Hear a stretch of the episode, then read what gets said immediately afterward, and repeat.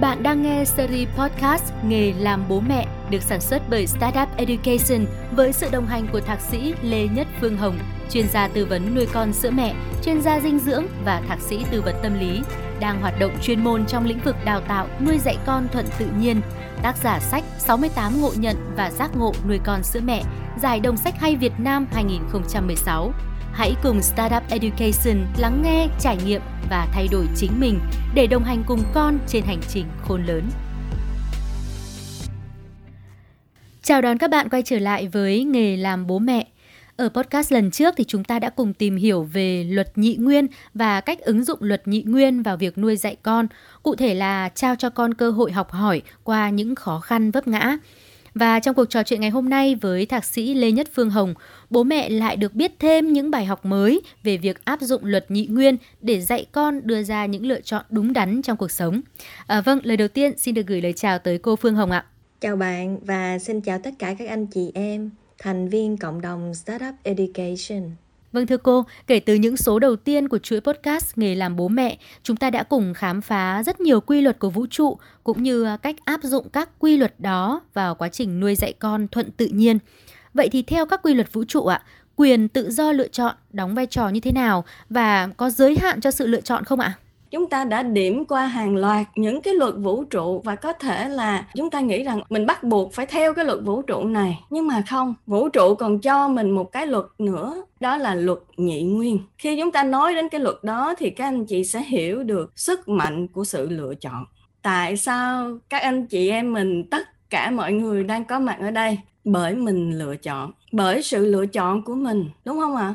Và tại sao mình lựa chọn thì có thể có rất nhiều động lực khác nhau nhưng có một điều tất cả chúng ta đều giống nhau, đó là chúng ta muốn nâng tầm trí tuệ, gia tăng giá trị, phụng sự xã hội có thể hiện thực nếu không phải là sự lựa chọn không ạ à? hạnh phúc, thịnh vượng và bình an có thể có nếu đó không phải là sự lựa chọn không ạ à? Nên cái quyền lựa chọn nó vô cùng quan trọng. Bởi vì có, biết mình có quyền lựa chọn, sau đó lựa chọn, gia tăng năng lực lựa chọn, sau đó trải nghiệm sức mạnh của sự lựa chọn. Và tất cả cái năng lực của quyền lựa chọn này, chúng ta đã có thể từng nghe thấy nó dưới cái tên là ý chí tự do. Nhiều người không có hiểu cái chữ ý chí tự do mà tưởng rằng ý chí tự do là một cái ý chí muốn được tự do. Nhưng mà không phải. Cái chữ tự do này nó không có liên quan đến cái chữ là cái quyền quyền tự do. Mà cái chữ tự do này có nghĩa là cái quyền lựa chọn không giới hạn. Chúng ta là người chọn thành công chúng ta cũng là người chọn thất bại.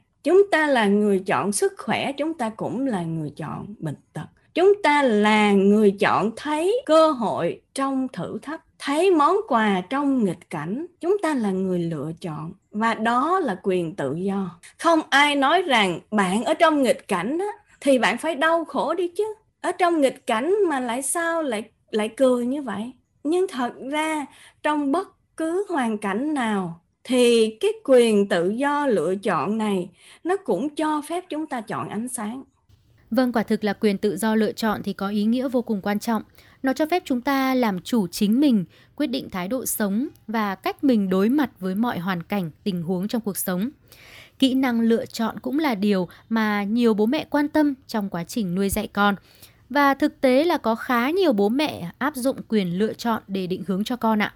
Ví dụ như khi bé khó khăn trong việc lựa chọn trang phục thì à, bố mẹ sẽ đưa cho con hai chiếc áo và hỏi xem con chọn cái nào.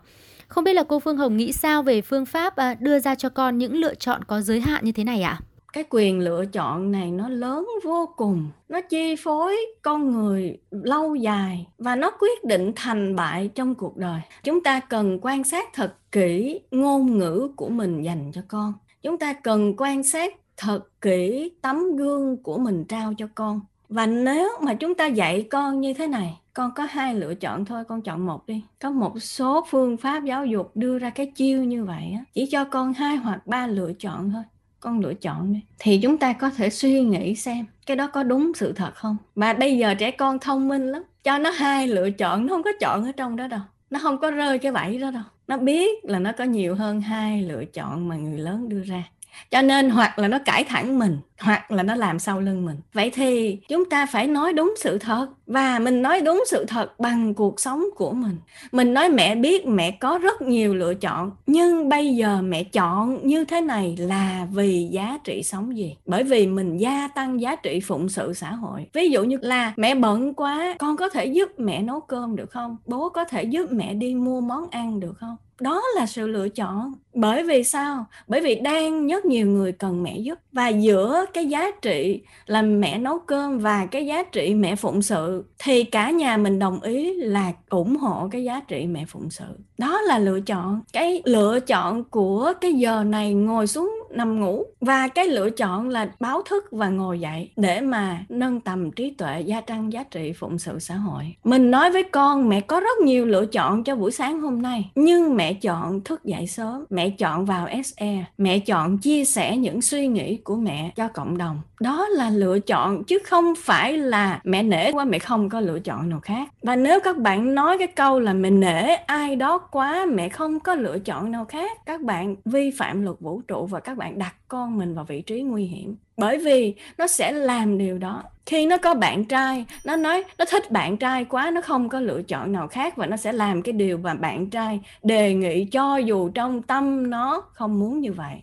Và cái tình huống mà phải vừa lòng ai đó và nghĩ rằng mình không có lựa chọn nào khác á, mà không an toàn nó vô cùng nhiều lúc đầu bố mẹ chúng ta rất là sợ hãi khi nghe rằng phải nói cho con biết là con có vô cùng nhiều lựa chọn. Và lựa chọn của con là không giới hạn. Mình rất là hoảng sợ, đúng không ạ? À? nó đã biết chọn đâu, mà cho nó vô số lựa chọn. Chết à phải chọn giùm con chứ. À mình lo sợ là bởi vì mình không có tấm gương. Mình lo sợ là bởi vì cái sức ảnh hưởng của mình với con quá ít. Mình lo sợ là bởi vì cái thời gian mình dành cho con quá ít. Nếu cái thời gian bạn dành cho con là rất sâu, rất toàn tâm, toàn ý, rất hiện diện, rất đồng cảm, thì cái sức ảnh hưởng của bạn đối với con là 80% và cái tấm gương của các bạn nó lớn kinh khủng lắm. Cho nên các bạn cần cái sự hiện diện, đồng cảm, toàn tâm, đồng hành với con yêu thương tin tưởng tôn trọng đồng hành. Có không?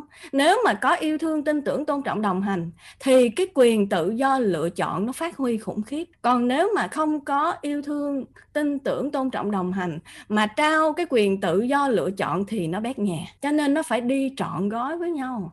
Đúng như là cô Hồng vừa chia sẻ, cách dạy con hiệu quả nhất vẫn là bố mẹ hãy trở thành tấm gương cho con cái và lựa chọn đồng hành cùng với con. Nhưng cũng có nhiều bố mẹ chia sẻ rằng họ à, đã có làm gương nhưng mà con cái không nghe theo hay là không làm theo mình. Vậy theo cô lý do ở đây là gì ạ?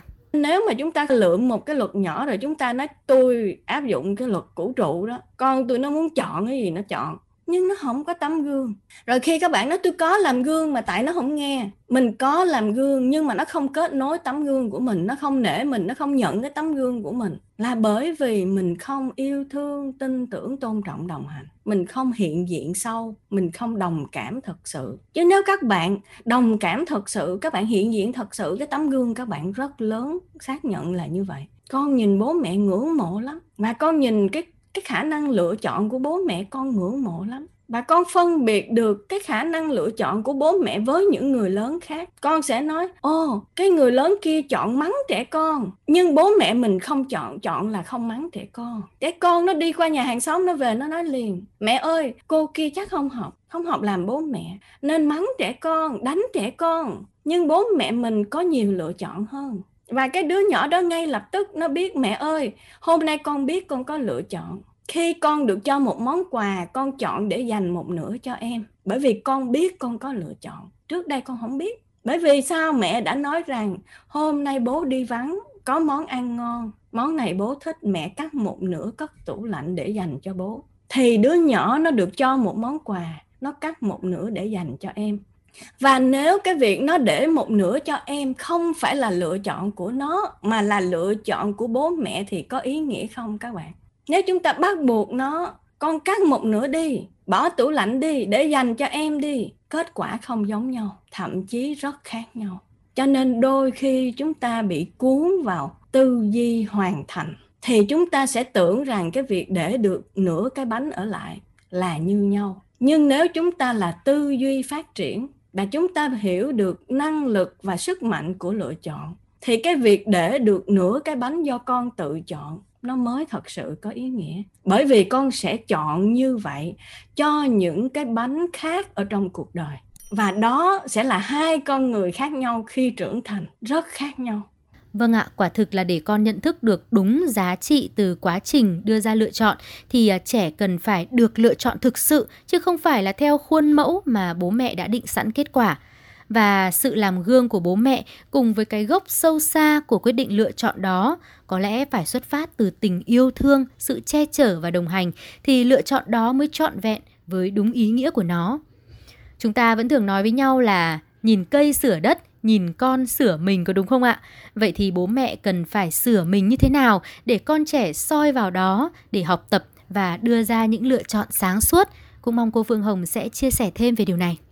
Vậy thì chúng ta muốn con chúng ta trưởng thành thành con người như thế nào? Thì chúng ta bắt đầu từ đâu? Bắt đầu từ bây giờ vấn đề không phải là nói với con như thế nào, mà vấn đề là chúng ta nhận thức cái gì và chúng ta thay đổi bản thân mình và chúng ta sống như thế nào với cái mà bây giờ chúng ta tin. Chúng ta tự xem lại, coi mình đã từng ở trong cái tình trạng mà tôi không còn lựa chọn nào khác. Không bao giờ, điều đó là sự thật, không bao giờ không bao giờ chúng ta ở trong cái trạng thái là chỉ có một lựa chọn, mà cái một lựa chọn đó không phải là cái chúng ta muốn, mà chúng ta phải làm. Không bao giờ. Điều đó không có thật. Cái câu nói đó chỉ là giả vờ đóng vai nạn nhân thôi và mình đã từng nói những câu đó với con thì mình phải sửa sai, mình phải nhận lỗi, mình phải thay đổi. Ví dụ như cầm cái cây khẽ khẽ khẽ khẽ con xong đó, mẹ không có lựa chọn nào khác, mẹ không có muốn đánh con đâu. Nhưng mà con hư quá, con lì quá, mẹ nhắc ba lần nhẹ nhàng con không nghe